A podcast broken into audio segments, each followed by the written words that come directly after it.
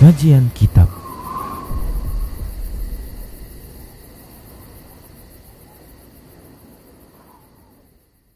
Bismillah, Assalamualaikum warahmatullahi wabarakatuh. Innal hamdalillah nahmaduhu wa nasta'inuhu wa nastaghfiruh. Wa na'udzu billahi min shururi anfusina wa min sayyiati a'malina. Man yahdihillah fala mudilla ومن يضلله فلا هادي له. وأشهد أن لا إله إلا الله وحده لا شريك له. وأشهد أن محمدا عبده ورسوله صلى الله عليه وسلم. قال الله تبارك وتعالى يا أيها الذين آمنوا اتقوا الله حق تقاته ولا تموتن إلا وأنتم مسلمون. يا أيها الناس اتقوا ربكم الذي خلقكم من نفس واحدة وخلق منها زوجها وبس منهما رجالا كثيرا ونساء واتقوا الله الذي تساءلون به والأرحام إن الله كان عليكم رقيبا يا أيها الذين آمنوا اتقوا الله وقولوا قولا سديدا يصلح لكم أعمالكم ويغفر لكم ذنوبكم ومن يطع الله ورسوله فقد فاز فوزا عظيما أما بعد. فإن أصدق الحديث كتاب الله وخير الهدى هدى رسول الله صلى الله عليه وسلم وشر الأمور محدثاتها وكل محدثة بدعة وكل بدعة ضلالة وكل ضلالة في النار. Para muslim, para hamba Allah, rahimani wa rahimakumullah, Alhamdulillah, bersyukur kita kepada Allah subhanahu wa ta'ala, Zat yang telah memberikan berbagai kenikmatan dan kebaikan kepada kita. Salawat serta salam kita ucapkan untuk Nabi kita Muhammad sallallahu alaihi wasallam. Kita terus berharap kepada Allah Subhanahu wa taala agar kita dijadikan olehnya sebagai hambanya yang taat kepadanya dan taat kepada Rasulnya lalu memasukkan kita ke dalam surganya. Amin ya rabbal alamin. Para muslim, para pemirsa Rosyad TV, para pendengar radio Medan Mengaji di mana saja Anda berada, rahimani wa rahimakumullah. Kita akan lanjutkan pembahasan yang kita masih membahas tentang poros atau rukun dari ibadah Yang ibadah ini merupakan salah satu dari hak Allah Subhanahu wa taala yang wajib bagi setiap hamba untuk mengarahkan hak Allah tersebut kepadanya, memberikan kepada Allah Subhanahu wa taala, tidak kepada yang lainnya. Dan ibadah itu ada tiga rukunnya. Yang pertama adalah cinta, yang kedua adalah rasa takut dan yang ketiga adalah rasa harap. Para muslim rahimani wa Rukun yang pertama telah kita bahas yaitu cinta. Berikutnya kita akan sebutkan rukun yang kedua yaitu rasa takut. Yaitu rasa takut kepada Allah Subhanahu wa taala. Gentarnya hati karena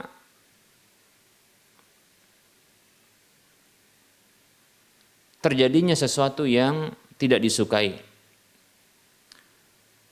Al khauf minallah takut kepada Allah Subhanahu wa taala maksudnya adalah gentarnya hati kita disebabkan ancaman akan terjadinya sesuatu yang dibenci berupa siksa dan sanksi hukuman yang berasal dari Allah Subhanahu wa taala. Rasa takut kepada Allah Subhanahu wa taala adalah gentarnya hati disebabkan akan terjadinya ancaman sanksi hukuman sesuatu yang tidak disukai yang itu berasal dari Allah Subhanahu wa taala. Nah, para muslim rahimani rahimakumullah, tentunya seorang mukmin yang beriman kepada Allah Subhanahu wa taala mereka harus memiliki rasa takut kepada Allah Subhanahu wa taala. Bahkan Bahkan bila tidak disebutkan hukumnya pun bila tidak disebutkan hukum itu hukum rasa takut kepada Allah ini yang berhukum wajib maka tentunya seorang mukmin yang menyadari bahwa Allah Subhanahu wa taala yang memiliki dan menguasai alam semesta. Yang Allah Subhanahu wa taala menuntut dari para hamba agar dia ditaati. Maka lebih-lebih Allah Subhanahu wa taala lebih-lebih Allah Subhanahu wa taala menyediakan bagi para hambanya yang sudi untuk mentaatinya balasan-balasan kebaikan. Sebaliknya Allah Subhanahu wa taala juga memberikan ancaman-ancaman bagi siapa saja dari hamba-hambanya yang durhaka dan membangkang dirinya. Allah Subhanahu wa taala syadidul inqab, zat yang keras siksanya, maka tentunya ini akan memunculkan rasa takut pada diri hamba beriman. Demikian para muslim rahimani wa rahimakumullah. Nah, oleh karenanya kesadaran ini akan memunculkan rasa takut lebih-lebih ternyata Allah Subhanahu wa taala mewajibkan hal tersebut. Allah Subhanahu wa taala berfirman di dalam surah Ali Imran ayat 175 Allah mengatakan a'udzu billahi minasyaitonir rajim fala takhafuhum wa khafuni in kuntum mu'minin. Janganlah kalian takut kepada mereka namun takutlah kepadaku jikalau jikalau kalian benar-benar beriman. Dalam ayat ini Allah Subhanahu wa taala mengkaitkan keimanan dengan rasa takut bahkan kesempurnaan ya iman itu itu ketika ada rasa takut kepada Allah Subhanahu wa taala. Demikian. Bahkan Allah Subhanahu wa taala sebelumnya melarang melarang adanya rasa takut munculnya rasa takut kepada selain Allah Subhanahu wa taala Kemudian Allah Subhanahu wa taala berfirman di dalam surah Al-Maidah ayat 44. Allah mengatakan a'udzu billahi minasyaitonir rajim. Fala takhshawun nasa wakhshawun. Dan janganlah kalian takut kepada manusia, namun takutlah kepadaku. Demikian. Allah larang ya.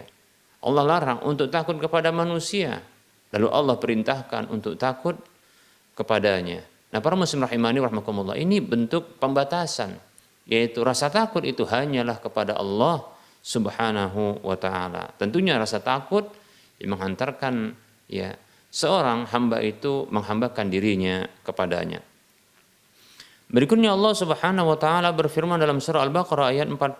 Allah mengatakan a'udzu billahi minasyaitonir rajim wa iyaya farhabun dan kepada kepadakulah maka hendaknya kalian takut demikian. Nah, para muslim rahimani wa rahimakumullah.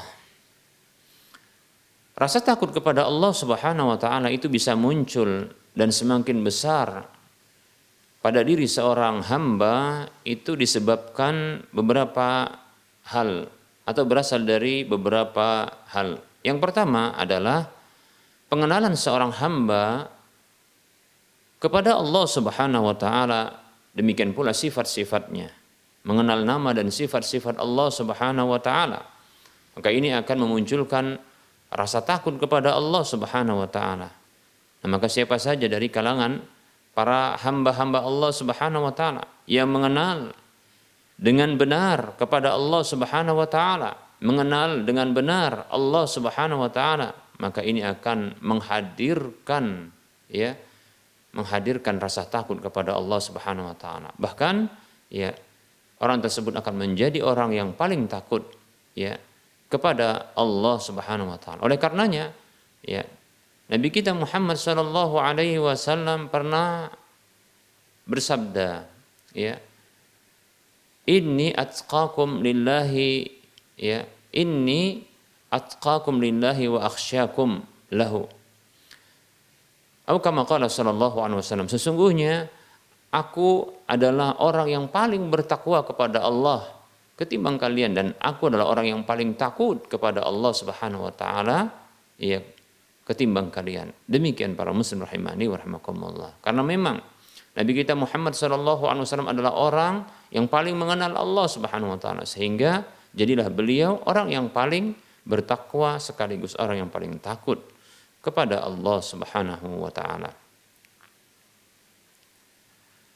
Para muslim rahimani wa rahimakumullah. Berikutnya, rasa takut kepada Allah Subhanahu wa taala ini akan bisa muncul, demikian pula akan membesar dalam jiwa seorang hamba disebabkan berikut ini yaitu pembenaran seorang hamba bahwa Allah Subhanahu wa taala atau keyakinan yang benar pada diri seorang hamba bahwa Allah Subhanahu wa taala itu telah mengancam siapa saja dari hamba-hambanya yang durhaka kepadanya. Yang durhaka kepada Allah Subhanahu wa taala dengan cara meninggalkan kewajiban-kewajiban yang Allah wajibkan kepadanya atau melanggar larangan-larangan perkara-perkara yang diharamkan oleh Allah Subhanahu wa taala untuknya. Allah ancam dengan sanksi hukuman. Demikian. Nah, para muslim rahimani wa rahimakumullah. Ini juga akan menghadirkan rasa takut kepada Allah Subhanahu wa taala. Ya. Bahwa Allah Subhanahu wa taala keras siksanya. Allah Subhanahu wa taala ya benar-benar mengancam para hambanya dengan sanksi hukuman bila mereka meninggalkan perkara-perkara yang Allah telah wajibkan dan melanggar melakukan perkara-perkara yang telah Allah haramkan atas mereka.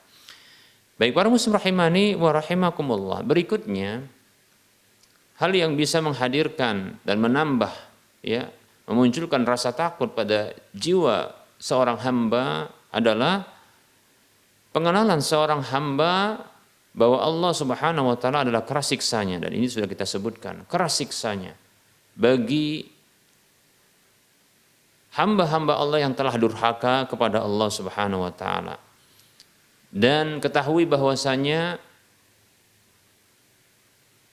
setiap hamba tak akan mampu, tak akan sanggup dia menanggung sanksi hukuman dari Allah Subhanahu wa taala. Jangankan ya di dunia, ya jangankan di akhirat, di dunia saja ya ini sudah menakutkan. Para muslim rahimani wa rahimakumullah. Petir yang menggelegar. Petir yang menggelegar. Suara guntur ya yang begitu besar ya. Suara guntur yang begitu besar disertai dengan kilat cahaya yang sampai terkadang ya membakar pepohonan atau benda-benda yang ada di sekitarnya yang tersambar olehnya. Para muslim rahimani wa rahimakumullah. Nah, ini ini sangat mampu ya untuk membuat takut seorang hamba kepada Allah Subhanahu wa taala. Padahal para muslim rahimani wa rahimakumullah petir yang menggelegar, kilat yang menyambar, itu disebabkan rasa takut petir tersebut kepada Allah Subhanahu wa taala. Para muslim rahimani wa rahimakumullah.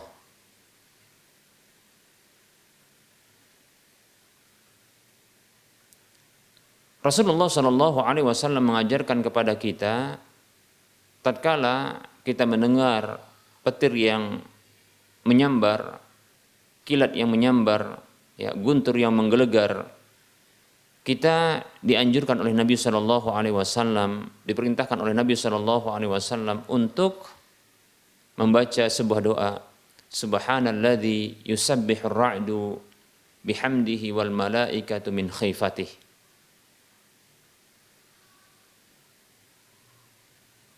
Yang artinya Maha suci Allah zat yang bertasbih kepadanya petir itu ar-ra'du yaitu petir itu dengan memujinya demikian pula para malaikatnya min khifatih karena rasa takut kepadanya. Perhatikan. Jadi ketika petir menyambar, ya, kilat menyambar, guntur yang menggelegar, demikian pula para malaikat. Ya. Ini mereka mendapatkan rasa takut kepada Allah. Itu adalah rasa takut kepada Allah Subhanahu wa taala. Petir yang menggelegar ya atau petir yang menyambar kilat yang menyambar, guntur yang menggelegar. Demikian pula para malaikat itu mengalami rasa takut.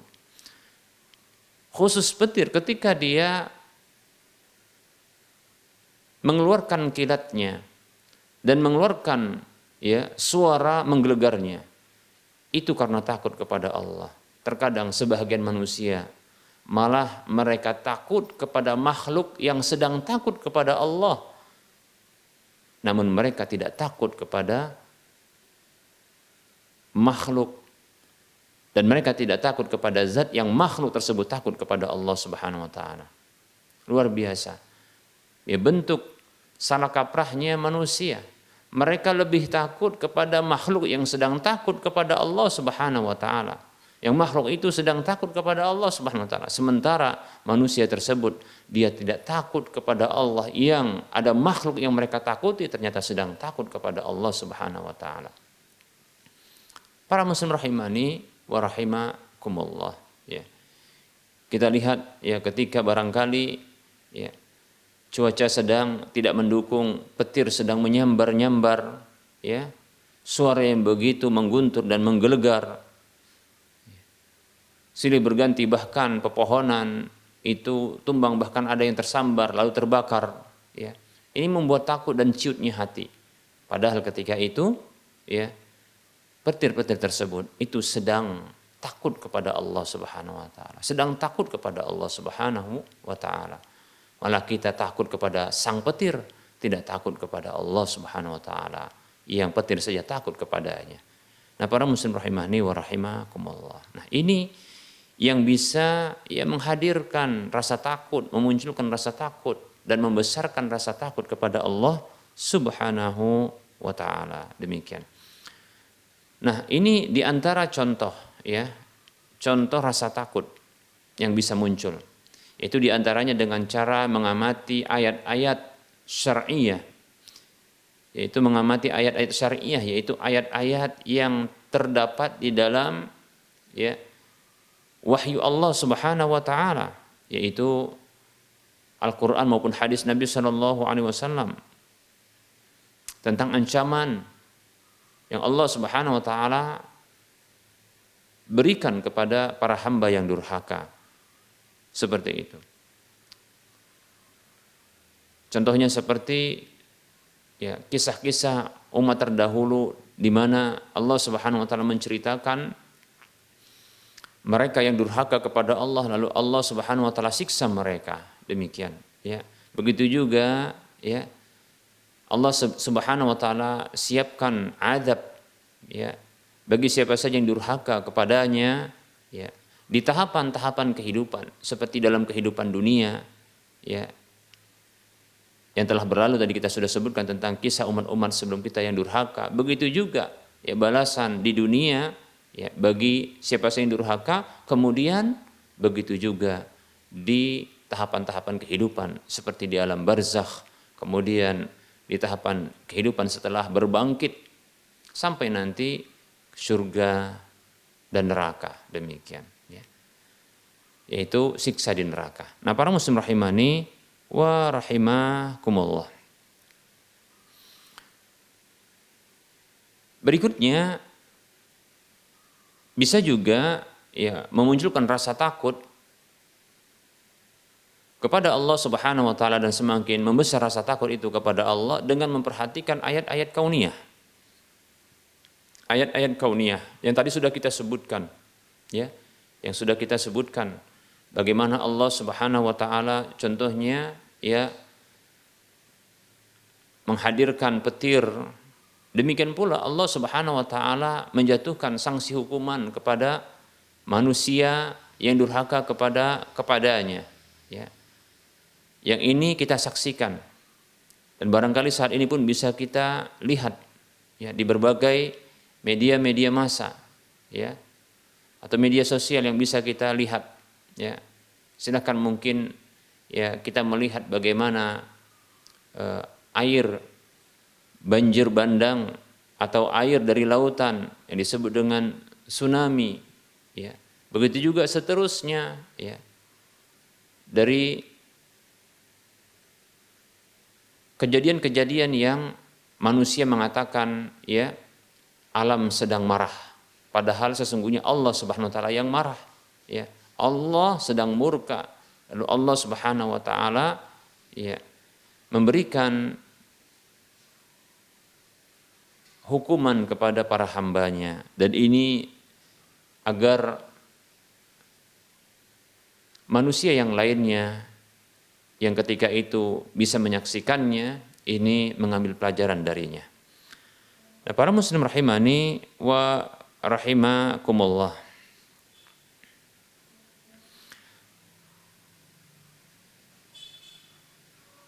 Kemudian berikutnya yang bisa muncul rasa takut kepada Allah Subhanahu wa taala dan semakin besar rasa takut itu kepada Allah Subhanahu wa taala yaitu rasa takut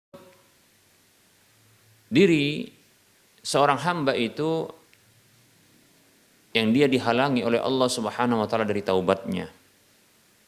Disebabkan dia berterusan melakukan dosa dan kemaksiatan kepada Allah Subhanahu wa taala. Dan rasa takut diakhiri hidupnya atau ditutup hidupnya oleh Allah Subhanahu wa taala dengan ya akhir yang buruk disebabkan karena ya berterusan dan berkelanjutannya ia dalam kubangan kemaksiatan kepada Allah Subhanahu wa taala. Nah, semakin kuat iman seorang hamba kepada Allah Subhanahu wa taala dan semakin besar ya, keyakinan seorang hamba yang membenarkan bahwa azab Allah Subhanahu wa taala itu memang ada. Dan begitu kerasnya sanksi hukuman Allah Subhanahu wa taala kepada siapa saja yang bermaksiat kepadanya maka ini akan ya menambahkan rasa takut kepada Allah sekaligus menambahkan keimanannya. Demikian. Oleh karenanya sebagian ulama mengatakan mangka billahi a'rafu mangka billahi a'rafa kana minhu akhwafa ya. Kata sebagian ulama mereka mengatakan siapa saja yang siapa saja yang lebih mengenal Allah Subhanahu wa taala, maka dia menjadi orang yang lebih takut kepadanya. Demikian. Nah, para muslim rahimani wa rahimakumullah. Namun perlu kita ketahui bahwasanya rasa takut ya, rasa takut ini disebutkan oleh para ulama dengan beberapa hal. Yang pertama adalah rasa takut yang terpuji. Ya, yaitu al-khauf al-mahmud yaitu rasa takut yang terpuji. Kemudian ada rasa takut yang al-khauf al-madmum, rasa takut yang tercela. Rasa takut yang terpuji adalah rasa takut yang jujur yang menghantarkan seorang hamba untuk dia semakin ya mentaati Allah Subhanahu wa taala dan menghindarkan dirinya dari kedurhakaan dan pembangkangan kemaksiatan kepada Allah Subhanahu wa taala. Demikian. Ini rasa takut yang terpuji. Adapun rasa takut yang tercela adalah rasa takut yang membuat seorang hamba menghantarkan seorang hamba melampaui batasnya sampai rasa takut ini membuat dirinya mengkafirkan saudara-saudara seimannya seperti yang dilakukan oleh orang-orang khawarij. Itu orang-orang yang mengkafirkan dosa-dosa besar ya. Mengeluarkan pelaku dosa besar dari keislaman dan keimanan ya sampai menghukumi mereka kafir seperti itu. Karena rasa takut yang mereka ya miliki demikian. Atau rasa takut yang tercela adalah rasa takut yang tercela adalah seperti rasa takut yang menghantarkan ya dirinya berputus asa kepada Allah Subhanahu wa taala. Seperti sebagian orang yang dia begitu takutnya kepada Allah Subhanahu wa taala ya karena merasa bahwasanya Allah akan menyiksanya dan tidak akan menyisakan ya sedikit pun ya peluang untuk bisa kembali kepadanya, maka dia mengakhiri hidupnya dengan berbagai hal jalan bunuh diri yang dilakukannya, ditempuhnya demikian. Nah, ini tercela. Demikian para muslim rahimani warahmatullah. Ya sedikit kita sampaikan juga bahwasanya para ulama eh, dari sisi yang lain juga membagi rasa takut itu menjadi beberapa. Yang pertama adalah al-khauf at-tabi'i, al-khauf at-tabi'i, yaitu rasa takut yang tabi'i. Itu sesuai dengan tabiat manusia, ya. Rasa takut yang sesuai dengan tabiat manusia. Seperti contohnya rasa takut dengan hewan buas seperti singa, harimau, ya, api yang sedang e, membesar dan men, e, menyala demikian. Dan rasa takut yang lainnya yang muncul karena ini secara nyata mengancam jiwanya. Ya, maka seperti ini ini rasa takut yang tabiat yang boleh seperti itu. Demikian. Kemudian ada rasa takut yang masyru' yang disyariatkan yaitu rasa takut kepada Allah Subhanahu wa taala yang ini kita sebutkan tadi sebagai rasa takut yang terpuji yang menghantarkan seorang hamba yang menambah ketaatannya kepada Allah Subhanahu wa taala dan menjauhkan dirinya dari kemaksiatan kepada Allah Subhanahu wa taala. Demikian. Kemudian yang ketiga ada rasa takut yang kesyir, yang syirik ya, yang syirik. Yaitu uh, al khauf asyirki. Yaitu rasa takut yang syirik. Itu rasa takut kepada selain Allah Subhanahu wa taala yang menghantarkan pemiliknya itu orang memiliki rasa takut tersebut ini untuk mengibadahi. Ya mengibadahi selain Allah tersebut. Seperti contohnya orang-orang yang mereka takut gangguan dari jin-jin yang jahat, ya, setan-setan jin yang terkadang mengganggu mereka dengan penampakan-penampakan, ya. Begitu penampakan di dalam pandangan mereka, di rumah-rumah mereka, di jalan mereka, bahkan penampakan-penampakan di dalam ya mimpi mereka seperti itu. Dengan ancaman-ancaman dan seterusnya. Nah, sehingga rasa takut ini yang menghantarkan mereka untuk memberikan sesajian atau mengikuti ya petunjuk dari setan tersebut untuk mengibadahi mereka. Dan bila diikuti, bila dipenuhi, maka ini sebagai bentuk persembahan atas atas setan tersebut. Nah, inilah dia namanya al-khauf asyirki, rasa takut yang syirik demikian, ya. Nah, para muslim rahimani wa rahimakumullah.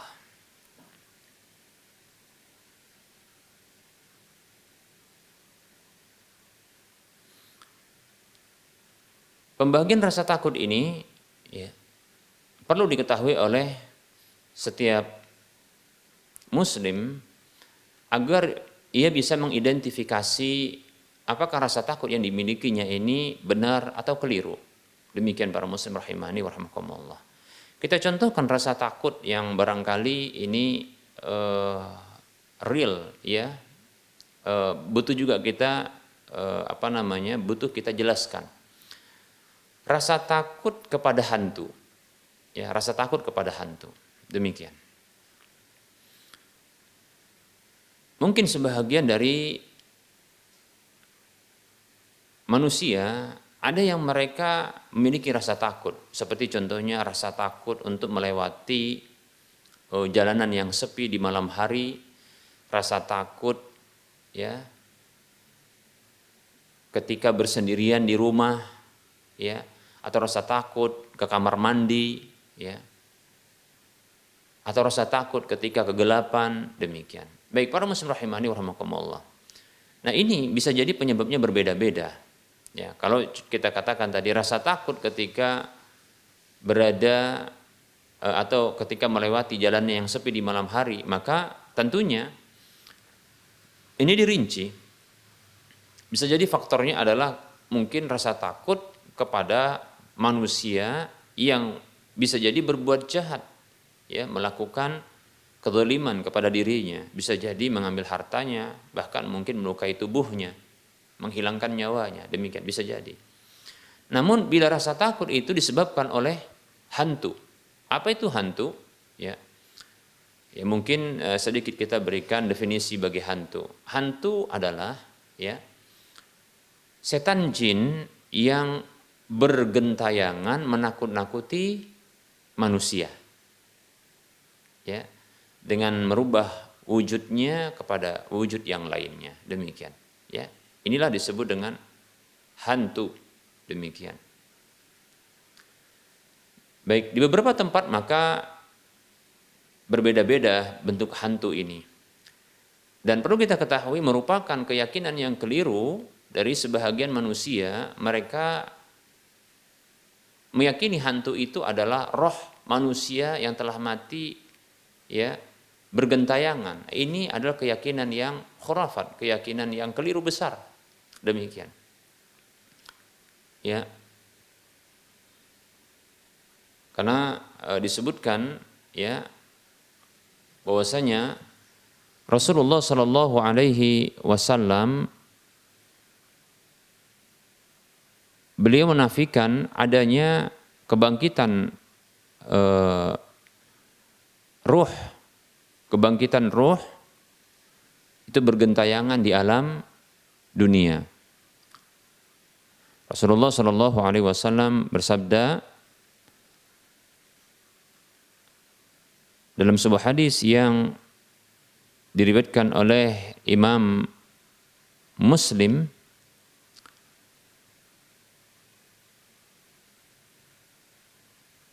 dengan nomor urut hadis 2220 beliau mengatakan la adwa wala safra wala hammata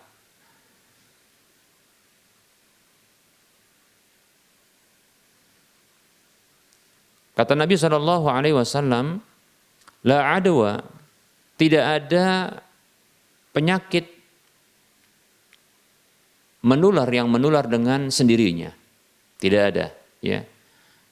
Tidak ada penyakit yang bisa menular dengan menular sendirinya.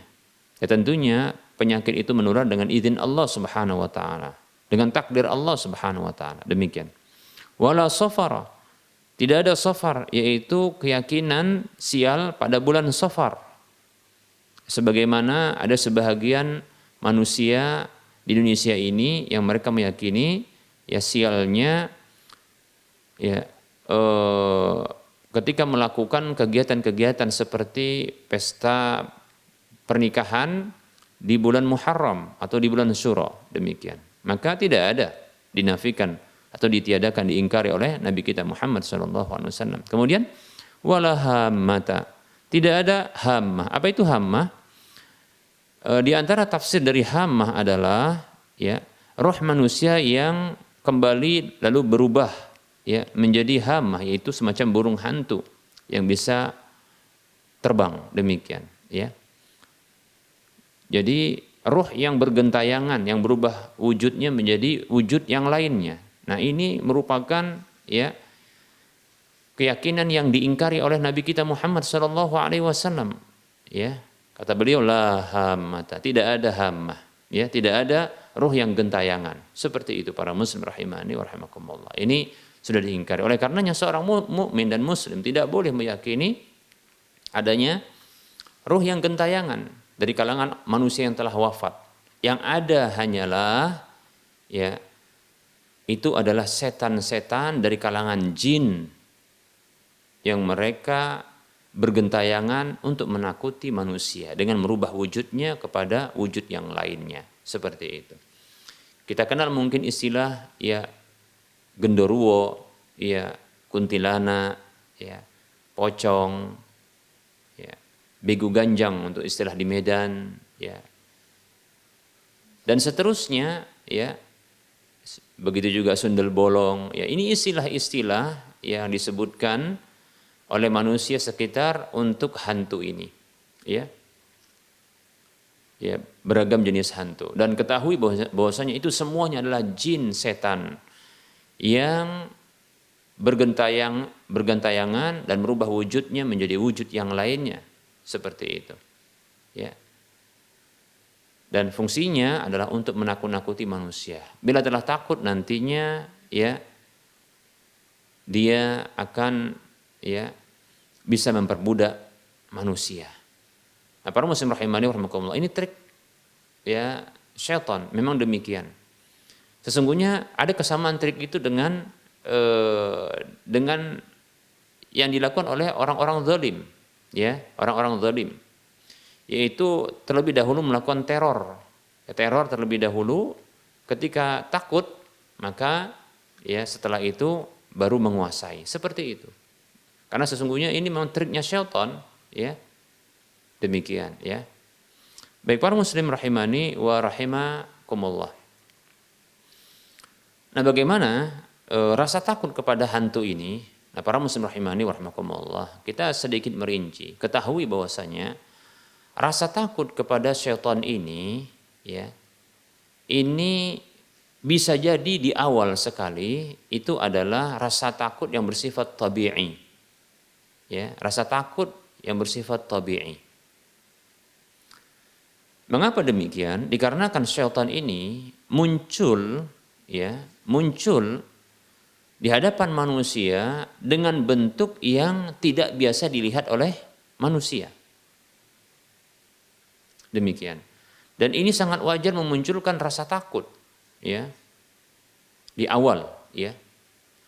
Sebagaimana contohnya ya ketika muncul tiba-tiba ya hewan ya seperti contohnya ular, begitu juga mungkin kucing, ya mungkin anjing juga demikian, tiba-tiba menghadang begitu, ya lebih-lebih singa dan eh, hewan-hewan buas yang lainnya. Nah ini sangat memungkinkan untuk munculnya rasa takut dan ini wajar. Ini sesuai dengan tabiat manusia. Demikian, ya. Namun untuk berikutnya, untuk berikutnya, bila mengetahui ternyata contoh yang muncul itu adalah ya genderuwo contohnya, atau contohnya kuntilanak, atau sundel bolong, ya, atau pocong contohnya. Setelah mengetahui bahwasanya oh ini adalah ya pocong dan seterusnya. Dan dia meyakini dan kita harus meyakini bahwa itu adalah syaitan jin yang muncul bergentayangan itu untuk menakut-nakuti manusia. Agar nanti kita bisa ditaklukkannya. Demikian. Ya. Maka rasa takut ini yang tabiat ini awalnya tidak boleh dipelihara seterusnya ya Mengapa demikian? Ketahuilah bahwasanya sesungguhnya ya itu adalah tipu daya jin, tipu daya syaitan. Dan ketahui bahwasanya tipu daya syaitan ini sangatlah lemah. Ya, sangatlah lemah. Allah sendiri yang mengatakan, mengkabarkan kepada kita. Allah sendiri mengatakan kepada kita bahwasanya tipu daya tipu daya syaitan itu sangatlah lemah. Allah Subhanahu wa taala berfirman dalam surah An-Nisa ayat 76 Allah mengatakan inna kaida syaitani kana dha'ifa sesungguhnya tipu daya syaitan itu ya sangat lemah ya lemah sekali. Demikian para muslim rahimani wa rahimakumullah. Oleh karenanya ya syaitan yang dia merubah bentuknya. Dan itu memang e, kemampuan yang Allah Subhanahu wa taala berikan kepada jin syaitan.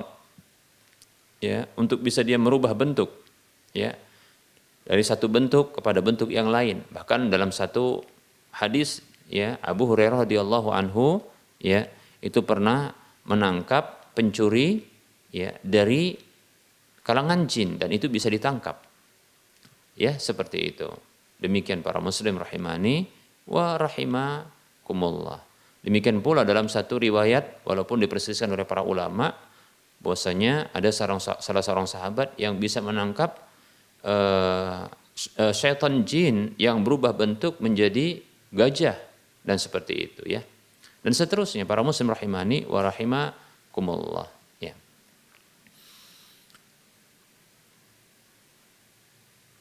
Rasa takut yang muncul berikutnya setelah rasa takut tabiat ini ya. Maka ini tidak wajar setelah mengetahui bahwasanya yang muncul tersebut adalah syaitan ya maka tidak boleh memelihara rasa takut tersebut, ya. Tidak boleh memiliki rasa takut, ya. Untuk di awal terkejut, ya kita ketakutan sampai pucat pasih contohnya, ya. Maka ini wajar. Namun setelah mengetahui ternyata ini adalah syaitan, jin yang menjelma menjadi bentuk-bentuk yang menyeramkan dan menakutkan, maka tidak boleh kita takut berikutnya. Mengapa? Itulah tipu daya syaitan. Ya, dia melakukan teror agar memunculkan rasa takut, lalu kemudian akan sedikit demi sedikit akan menguasai, ya, akan menaklukkan manu, manusia. Demikian para muslim rahimani wa rahimakumullah. Dan tidak boleh juga kita ya takut ya kepada jin syaitan setelah kita mengetahui itu adalah jin syaitan, ya Mengapa demikian? Ya, karena sesungguhnya ya, mereka ini sangatlah lemah sebagaimana tadi Allah katakan itu memang lemah. Ya. Bagaimana bentuk kelemahan mereka? Beberapa sisi, ya. Pertama adalah kemampuan menjelma mereka yang sesungguhnya tidak sempurna. Kemampuan menjelma jin syaitan ini yang tidak sempurna. Berbeda dengan ya malaikat. Yang para malaikat ini bila menjelma menjadi manusia, maka itu sangat sempurna. Seperti yang disebut oleh Nabi SAW itu dalam sebuah hadis Jibril dikenal dengan hadis Jibril dari sahabat Umar bin Khattab radhiyallahu anhu tentang e, kedatangan Jibril yang menjelma menjadi manusia. Ya. Ittala'a rajulun syadidu bayadi siyabi syadidus sawadi asyari. Demikian. Tiba-tiba datang seorang laki-laki pria yang hitam pekat rambutnya dan putih pakaiannya. La yura alaihi atharus safari yang tidak tampak padanya bekas-bekas perjalanan. Wala ya'rifu minna ahad dan tak ada satupun yang mengenalinya di antara kami. Demikian. Nah, para muslim rahimani wa rahimakumullah ya.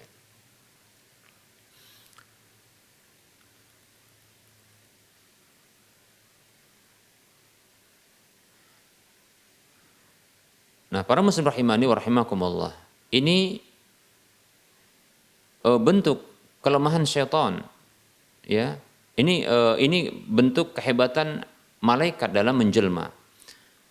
Berbeda halnya dengan syaitan ketika dia menjelma, maka terdapat kekurangan pada dirinya ketika menjelma. Ya. Ketika menjelma. Maka kita dapatkan ketika dia menjelma menjadi satu bentuk itu sangat menakutkan. Ya.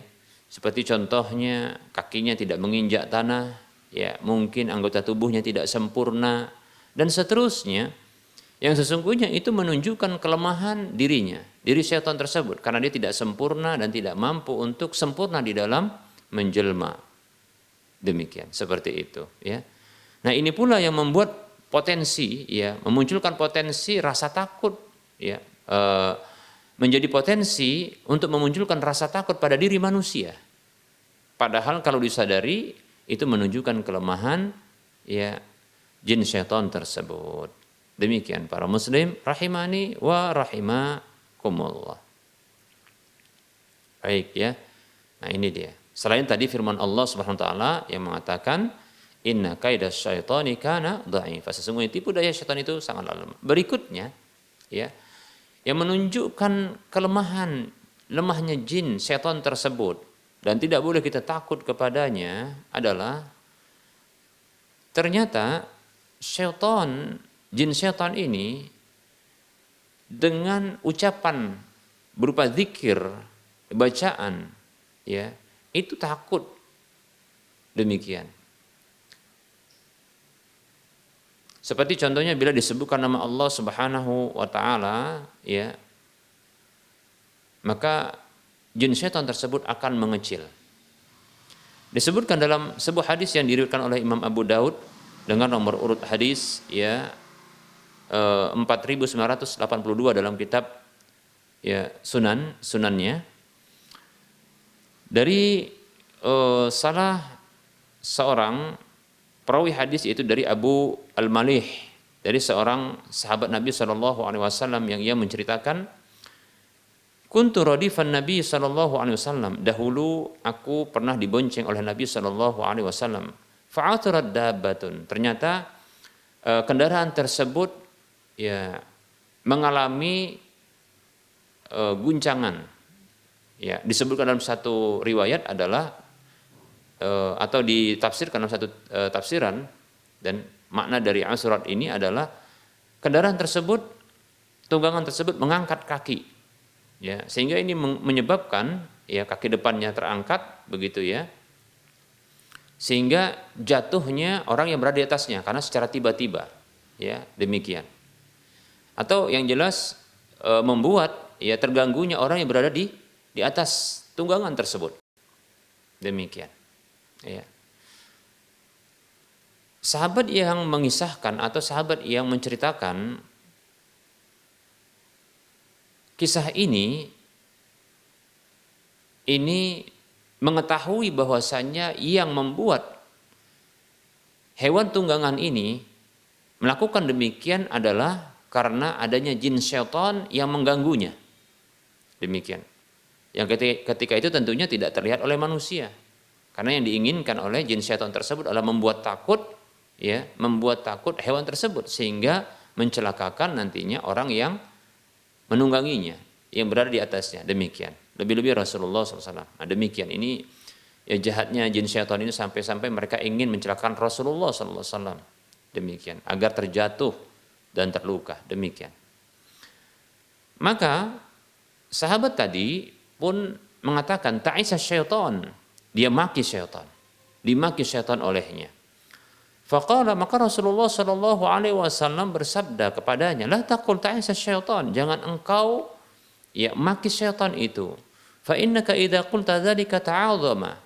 Karena sesungguhnya apabila engkau katakan hal itu, yaitu engkau maki syaitan itu, ya ta'adzama maka dia akan membesar. Demikian. Dia akan membesar hatta yakuna misalal bait sampai dia seperti rumah besarnya. Demikian. Jadi ta'in syaitan adalah bentuk makian, ucapan orang Arab dulu memaki syaitan, demikian ya. Rasulullah melarang ungkapan makian ini kepada syaitan. Mengapa? Karena ini akan membuat syaitan itu semakin besar, bahkan membesar seperti rumah. Nah, para muslim rahimani rahmatullah, bila kita lihat tindakan jin syaitan ini, ini seperti mirip di Indonesia seperti gondoruo yang dia membesar. Tapi bukan dengan dimaki, tapi dengan cara dilihat. Demikian. Nah, ini jadi di masa Rasulullah pun ada demikian, ya. Bahkan ini terjadi bahkan sampai ke dalam ya e, diriwayatkan kisahnya dalam hadis seperti itu, ya.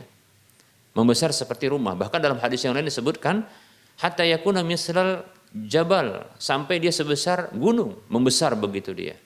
Ya, menurut cerita orang yang pernah melihat Gondoruo demikian katanya. Semakin dia menengadahkan kepalanya, ya, ya orang yang melihat tersebut itu jin setan itu membesar membesar dan mem memiliki taring yang juga besar, matanya merah menyala dan seterusnya. Begitu, ya. Yang disebutkan, yang dikisahkan oleh orang-orang yang katanya pernah melihatnya.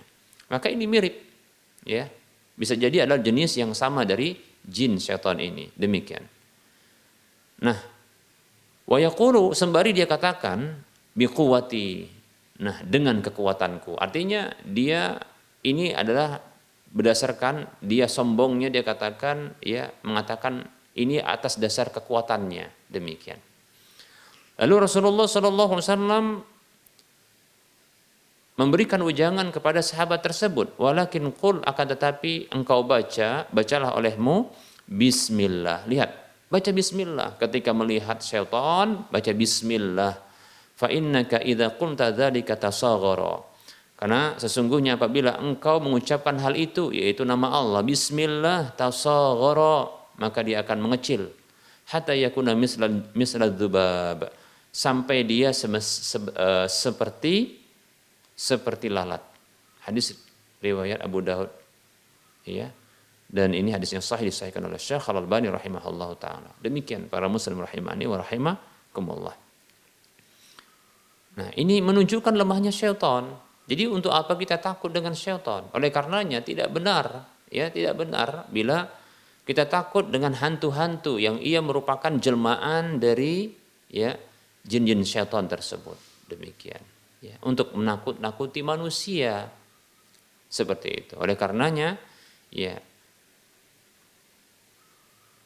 cukup diucapkan Bismillah saja bila dia datang untuk menakut-nakuti manusia. Ya, Demikian dan tidak perlu takut kepadanya tapi takutlah kepada Allah Subhanahu wa taala. Demikian para muslim rahimani warahmatullah. Oleh karenanya ya rasa takut kepada hantu ini ya setelah dia mengalami pertama sekali rasa takut yang tabiat ya karena apa? Karena dia baru pertama sekali melihat melihat setan, jin setan itu dengan bentuk yang berbeda yang jarang dilihatnya maka wajar dan rasa takut itu sesungguhnya karena terkejut. Terkejut lalu mengkhawatirkan ya sesuatu yang muncul ini akan mencelakakan dirinya. Namun setelah mengetahui bahwa jin tersebut eh, bahwasanya yang muncul tersebut adalah jin syaitan, maka tak boleh takut setelah itu. Tak boleh takut demikian. Mengapa? Ya, karena itu adalah jin syaitan yang lemah. Yang yang Allah Subhanahu wa taala mengatakan inna kaidasyaitani kana dha'ifa. Sesungguhnya ya tipu daya syaitan itu adalah tipu daya syaitan ya. Sesungguhnya tipu daya syaitan adalah lemah demikian. Itu adalah tipu daya syaitan. Dan kita tidak boleh takut kepada mereka. Fala takhafuhum wa khafuni in kuntum mu'minin. Janganlah kalian takut kepada mereka namun takutlah kepadaku jika kalian benar-benar beriman. Seperti itu. Lebih-lebih dia sangat lemah bahkan itu menunjukkan ketika dia ya tidak mampu berubah menjelma menjadi manusia secara utuh dan yang sempurna, maka ini menunjukkan kelemahannya, bukan menunjukkan ya kehebatannya seperti itu. Begitu juga ternyata dia mengalami kelemahan, jin setan ini mengalami kelemahan ketika berhadapan dengan nama Allah Subhanahu wa taala. Bismillah seperti itu. Lebih-lebih ya bismillah ini ketika dia sebutkan maka tidak akan bisa mencelakai, ya tidak akan bisa ya dicelakai oleh sesuatu apa pun ya baik di langit maupun di bumi bila sesuatu tersebut disebutkan nama ya bismillah bersamanya. Oleh karenanya kita dianjurkan untuk membaca di waktu pagi dan petang hari ya sebanyak tiga kali dengan bacaan Bismillahilladzi la yadurru ma'asmihi syai'un fil ardi wala fis sama' wa huwas samiul alim ya. Dengan nama Allah. Dengan nama Allah yang tak akan bisa mencelakai sesuatu yang disertai ya namanya apa saja yang ada di langit dan di bumi tak akan bisa mencelakai. Ya. Dan dia maha mendengar lagi maha mengetahui. Demikian. Nah para muslim rahimani wa rahimakumullah. Nah ini barangkali beberapa hal yang eh, cukup bagi kita sebagai bekal ya untuk tidak perlu takut dengan syaitan. Walaupun di awal-awal ketika kemunculan jin syaitan itu yang gentayangan ya yang hadir secara tiba-tiba dan mendadak begitu ya ini memunculkan rasa takut dan itu wajar. Ya karena rasa takut itu muncul ya karena melihat sesuatu yang jarang dilihat bahkan mungkin mengerikan ya bahkan menakutkan wajar ya namun setelah menyadari bahwasanya itu adalah jin syaitan maka tidak perlu takut walaupun bersendirian, walaupun mereka banyak. Ya. Mengapa? Senjata ya bismillah. Bahkan dalam satu riwayat ya disebutkan bahwa ya ayat kursi sebagaimana dalam hadis Abu Hurairah radhiyallahu anhu ayat kursi tersebut ini bisa menjadi pengusir syaitan. Begitu juga surah Al-Baqarah itu bisa menjadi pengusir syaitan dari rumah demikian. Kata Nabi Shallallahu Alaihi Wasallam, "La taj'alu buyutakum maqabira, fa inna syaitana yanfiru minal baiti alladhi tuqra'u fihi suratul Baqarah." Ya, uh, kata Rasulullah SAW, janganlah kalian jadikan rumah-rumah kalian seperti kuburan, karena sesungguhnya syaitan itu lari dari rumah yang dibacakan di dalamnya surah Al-Baqarah. Demikian para muslim, rahimani wa rahimakumullah.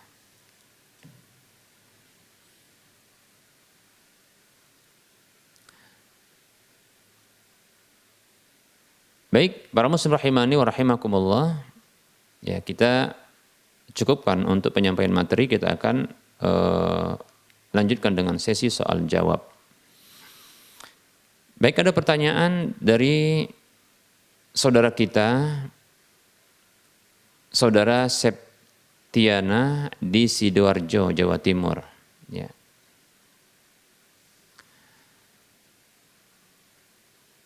Beliau bertanya, Assalamualaikum warahmatullahi wabarakatuh, Abu Alia. Semoga Allah memberi hidayah pada kaum muslimin di penjuru negeri. Amin. Ustadz, cara memperbaiki hubungan dengan manusia kan eh, dengan cara memperbaiki hubungan sama Allah terlebih dahulu.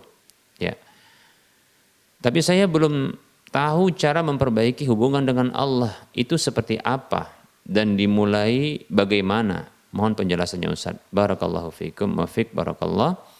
Jazakumullahu khaira wa anta fajazakallahu khaira. Waalaikumsalam warahmatullahi wabarakatuh.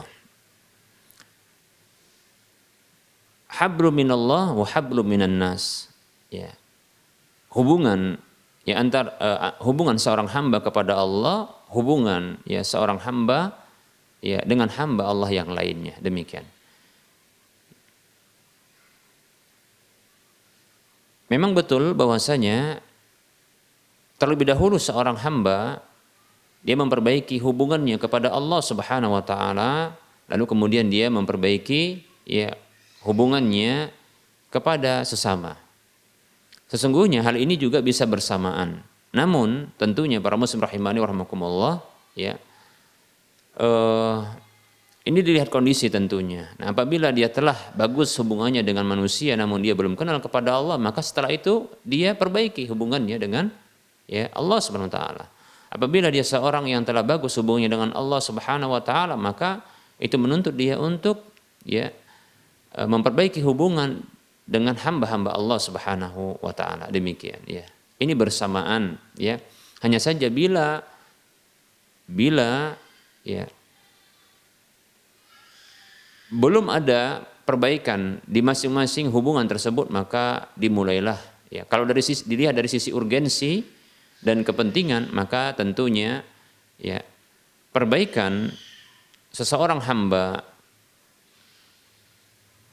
terhadap hubungannya kepada Allah Subhanahu wa taala maka ini lebih diutamakan ini lebih dikedepankan karena ini akan berikutnya menghantarkannya untuk bisa memperbaiki hubungannya ya dengan sesama hamba-hamba Allah Subhanahu wa taala. Demikian. Lalu bagaimana memperbaiki hubungan ya eh, kepada Allah Subhanahu wa taala itu seorang hamba yang memperbaiki hubungannya dengan Allah Subhanahu wa taala. Maka terlebih dahulu tentunya dia belajar ilmu ilmu agama. Ya, dia belajar terlebih dahulu. Yang dipelajari tentunya adalah terkait dengan akidah. Itu keyakinan. Ya. Ini inilah yang kita bahas dalam uh, kajian kita ini yaitu akidah tauhid demikian. Dan akidah ini dimulai dengan ya pembahasan tentang iman. Oleh karenanya kita dapatkan ya Pembahasan yang pertama sekali tentang iman adalah iman kepada Allah Subhanahu wa taala. Sebagaimana Rasulullah Shallallahu alaihi wasallam tatkala beliau ditanya tentang iman, ya, fa akhbirni anil iman, kabarkan kepadaku tentang iman. Maka Rasulullah Shallallahu alaihi wasallam bersabda, ya, antu billahi wa malaikatihi wa kutubihi wa rusulihi wal yaumil akhir wa tu'mina bil qadari khairihi wa syarrih. Hadis riwayat Muslim. Yaitu engkau beriman kepada Allah. Terlebih dahulu itu iman kepada Allah. Jadi ini dia mengenal Allah mengimani Allah Subhanahu wa taala. Demikian ya. Baru malaikat-malaikatnya kitab-kitabnya rasul-rasulnya beriman kepada hari akhir kemudian beriman kepada takdir baik dan buruknya demikian seperti itu iman kepada Allah begitu juga ini dalam ya disebut dengan rukun iman Demikian pula di dalam rukun Islam, ya. Rukun Islam pun yang pertama sekali adalah ya disebutkan pertama sekali tentang syahadat. Itu syahadat pun syahadat tauhid dan ini sudah kita bahas ya. Ketika ya Rasulullah bersabda sallallahu alaihi wasallam bunyal Islam ala khamsin ya. Islam itu dibangun di atas lima hal. Yang pertama adalah antashhada an la ilaha illallah atau disebutkan adalah syahadatu an la ilaha illallah wa anna muhammadar rasulullah yaitu persaksian bahwasanya tidak ada sesembahan yang berhak disembah kecuali Allah dan persaksian bahwa Muhammad sallallahu alaihi wasallam adalah utusan Allah. Kemudian wa iqamis shalah, mendirikan salat, wa ita'iz zakah, membayar zakat. Wa shaumi Ramadan, berpuasa di bulan Ramadan, wa haji baitillahil haram, berhaji ke Baitullah al-Haram. Demikian. Hadis riwayat Bukhari Muslim. Demikian. Begitu juga tatkala beliau ditanya tentang Islam, ya fa akhbirni 'anil Islam, kabarkan kepadaku tentang Islam. Maka Rasul terlebih dahulu mengatakan, ya, anta syahada an la ilaha illallah Al-Islamu anta syahada an la ilaha illallah. Ya. Islam itu adalah engkau bersaksi bahwasanya tidak ada sesembahan yang berhak, ber, yang berhak disembah kecuali Allah demikian. Dan ini Allah terlebih dahulu yang dikenal, diperbaiki hubungannya, dikenal terlebih dahulu. Ya, demikian. Jadi mempelajari Islam, mempelajari Islam terlebih dahulu mempelajari ya akidah tauhidnya, demikian. Mengenal Allah. Perbaiki dulu hubungan dengan Allah yaitu dengan cara ya mengenal Allah terlebih terlebih dahulu ya beriman kepada Allah Subhanahu wa taala itu mencakup empat hal. Pertama adalah beriman dengan keberadaan Allah wujud Allah. Kemudian yang kedua beriman kepada ya rububiyah Allah yaitu eh, keesaan Allah di dalam perbuatan-perbuatannya. Kemudian beriman kepada uluhiyah Allah yaitu uh, mengimani tentang keesaan Allah di dalam hak ibadah kepadanya. Kemudian yang terakhir adalah beriman kepada nama dan sifat Allah, yaitu mengimani bahwa Allah memiliki nama-nama dan sifat-sifat yang Allah telah tetapkan ya dan uh, di dalam Al-Qur'an begitu juga lewat lisan Rasulullah Shallallahu alaihi wasallam ya tanpa mengingkarinya tanpa menyamakannya dengan makhluk, tanpa membayangkan bentuknya dan tanpa memalingkan maknanya kepada makna yang tidak diinginkan oleh Allah dan Rasulnya. Demikian, seperti itu. Ya. Nah, baru setelah itu, ya, memperbaiki hubungan dengan Allah Subhanahu wa taala setelah mengenal Allah Subhanahu wa taala baru setelah itu mengarahkan ibadah kepada Allah semata. Demikian. Ya. Nah, setelah itu, ya, setelah mengarahkan ibadah kepada Allah seperti contohnya ya ibadah-ibadah yang mahdoh sifatnya ya salat zakat haji puasa maka setelah itu baru memperbaiki hubungan dengan hamba-hamba Allah Subhanahu wa taala itu juga sebagai bentuk ya realisasi atau konsekuensi dari ya baiknya hubungannya kepada Allah yaitu dia juga berbuat baik atau memperbaiki hubungan dengan hamba-hamba Allah. Wallahu taala alam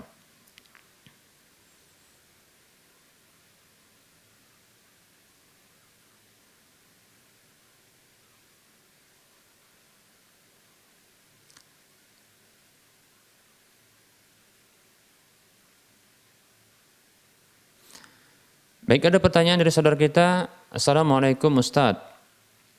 Ini ada pertanyaan uh, saya dari Maizar Hakim dari Jalan Mujair Pasar Minggu Jakarta Selatan. Ya, baik, uh, Bapak ya. Baik, uh, pertanyaan beliau adalah Ustadz kita mengenal salat Rasulullah itu sangat panjang dan lama ya, baik rukuknya maupun sujudnya dan begitu pula i'tidalnya. Kita ketahui bacaan i'tidal itu kan tidak panjang, tetapi dilakukan dalam waktu yang lama. Jadi kesimpulan saya, kalau begitu kita diperbolehkan membaca ya tidak dengan berulang-ulang demikian. Ya, apakah pendapat saya ini benar? Baik ya. Eh, bacaan i'tidal memang ada yang dia panjang ya. Bacaan i'tidal ada yang panjang. Ketika kita membaca sami Allahu liman hamidah ya Rabbana lakal hamdu atau Rabbana walakal hamdu atau Allahumma Rabbana lakal hamdu atau Allahumma Rabbana walakal hamdu min as-samawati wal ardi sampai ini ada yang panjang memang demikian. Memang sih kalau dibaca doa ini itu tidak sampai lima menit. Tapi mengapa Rasulullah dikabarkan ya beliau itu ya tidalnya begitu panjang. Ya tentunya konsekuensinya adalah beliau membaca bacaan juga. Ternyata yang sampai kepada kita dengan bacaan yang terlama pun itu tidak sampai lima menit. Apakah itu mengharuskan diulang? Maka jawabannya ya. Nah, ini pendapat yang tidak salah, Pak, ya. Ini benar diulang. Sebagaimana juga ketika kita sujud dan ru, apa ruku, ruku dan sujud. Itu yang kita tahu kan bacaannya subhana rabbiyal azimi wa bihamdi. Bahkan ada yang pendek subhana rabbiyal azim. Demikian. Kan begitu. Ketika ruku, ketika sujud subhana rabbiyal a'la. Yang kita tahu ya yang dia harus dibaca minimalnya adalah sekali, kemudian tiga kali kan begitu. Nah sesungguhnya sesungguhnya tidak mesti tiga kali, bahkan berulang-ulang. Ya ini lebih dari tiga kali, bahkan tidak terbatas jumlahnya. Ini boleh. Ini pendapat yang tidak salah dan tidak keliru. Demikian Pak. Wallahu taala a'lam.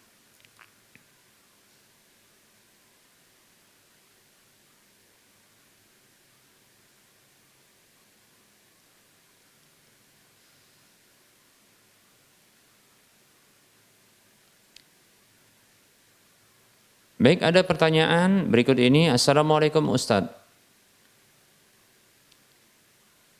Saya pernah mendengar jika kita sakit bisa dirukyah.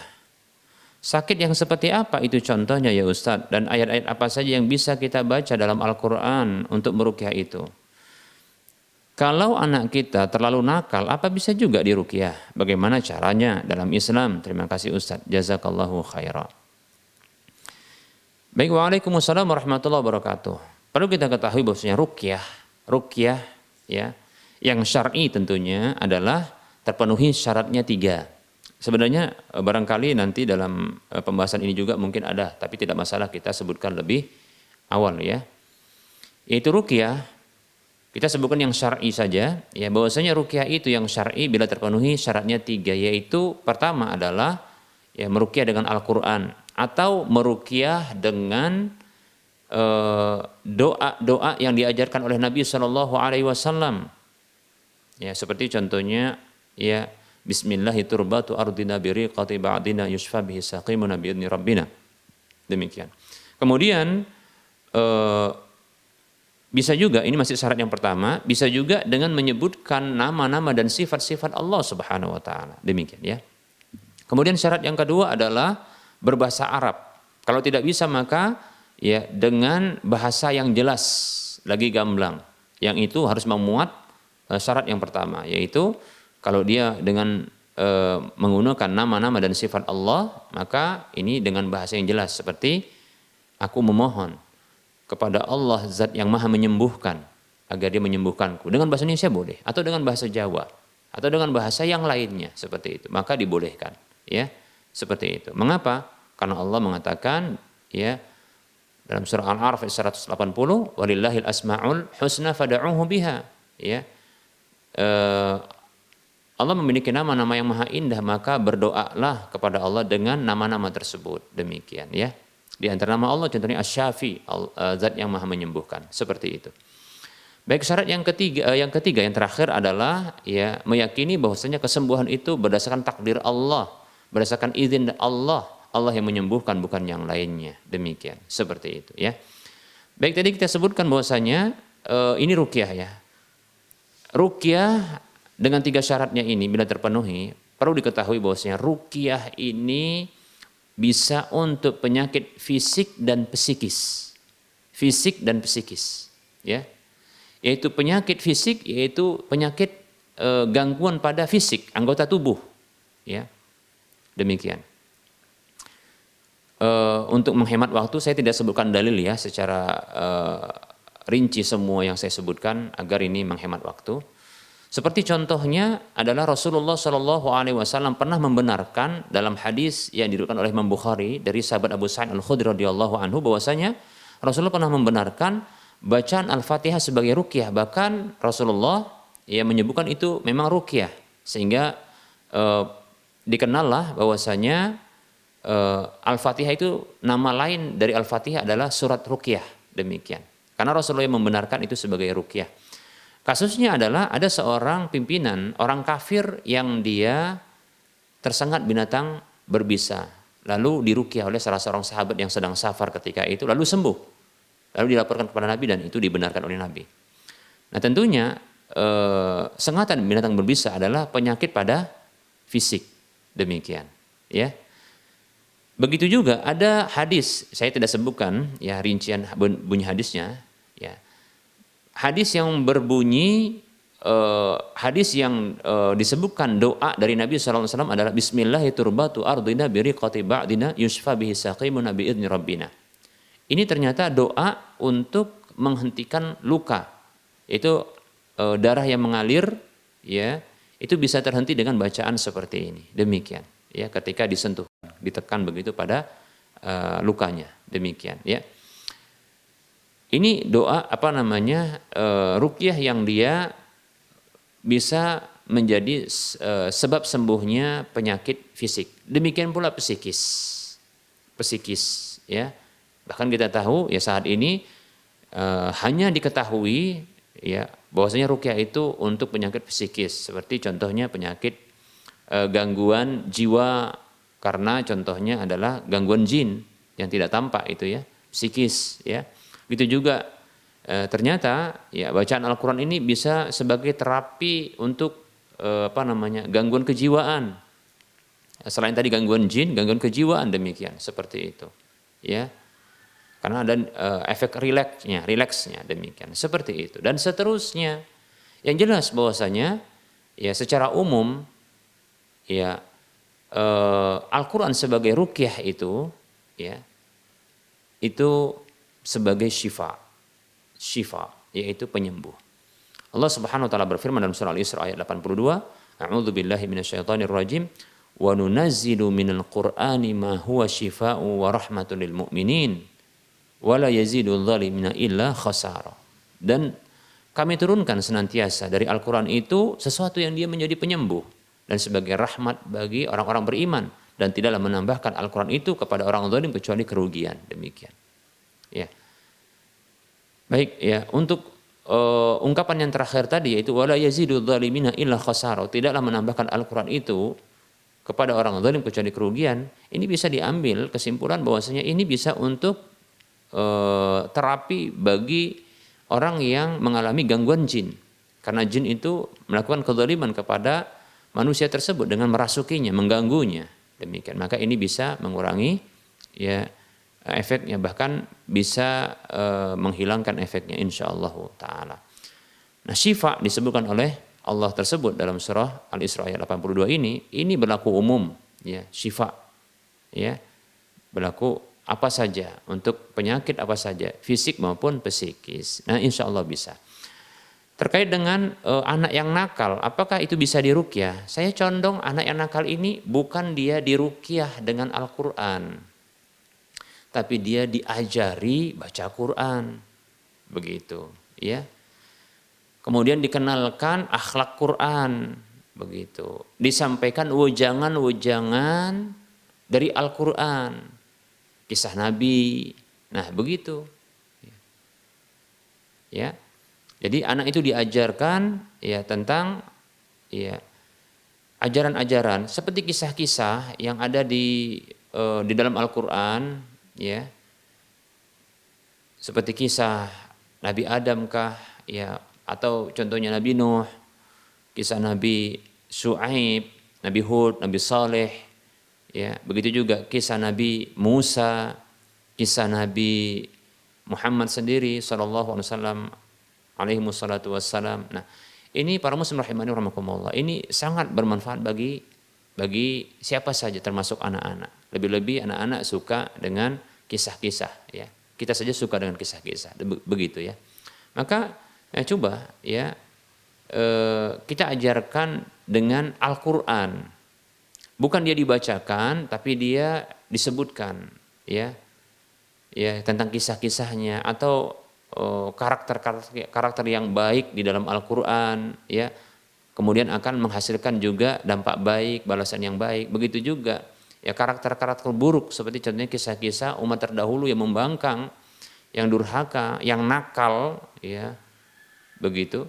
Maka bisa dikisahkan, dibacakan kisah mereka itu di hadapan anak-anak. Kemudian apa? Kemudian sebutkan juga balasan buruk untuk mereka di dunia lebih-lebih nanti di akhirat. Seperti itu. Maka ya inilah fungsi kenapa Allah SWT menyebutkan kisah-kisah dalam Al-Quran. Karena memang hati kita ini begitu condong dengan kisah, suka dengan kisah. Demikian. Kalau kisah tersebut kebaikan, maka kita akan memasangkan diri dengan kebaikan tersebut.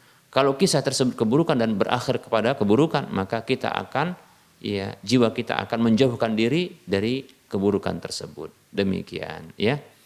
Seperti itu. Boleh juga ya, contohnya sang anak tersebut ya di rumah contohnya ya diputarkan murotal Al-Qur'an sembari ya eh, apa namanya?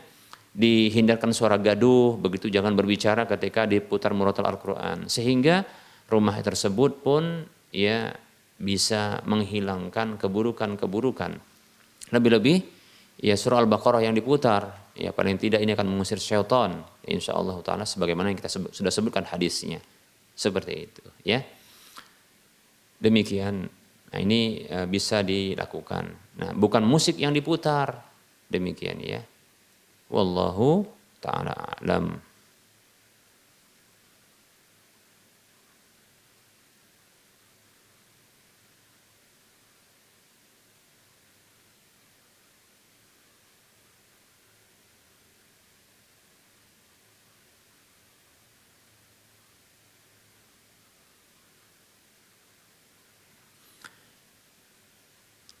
Baik, eh, sepertinya kita cukupkan terlebih dahulu ya.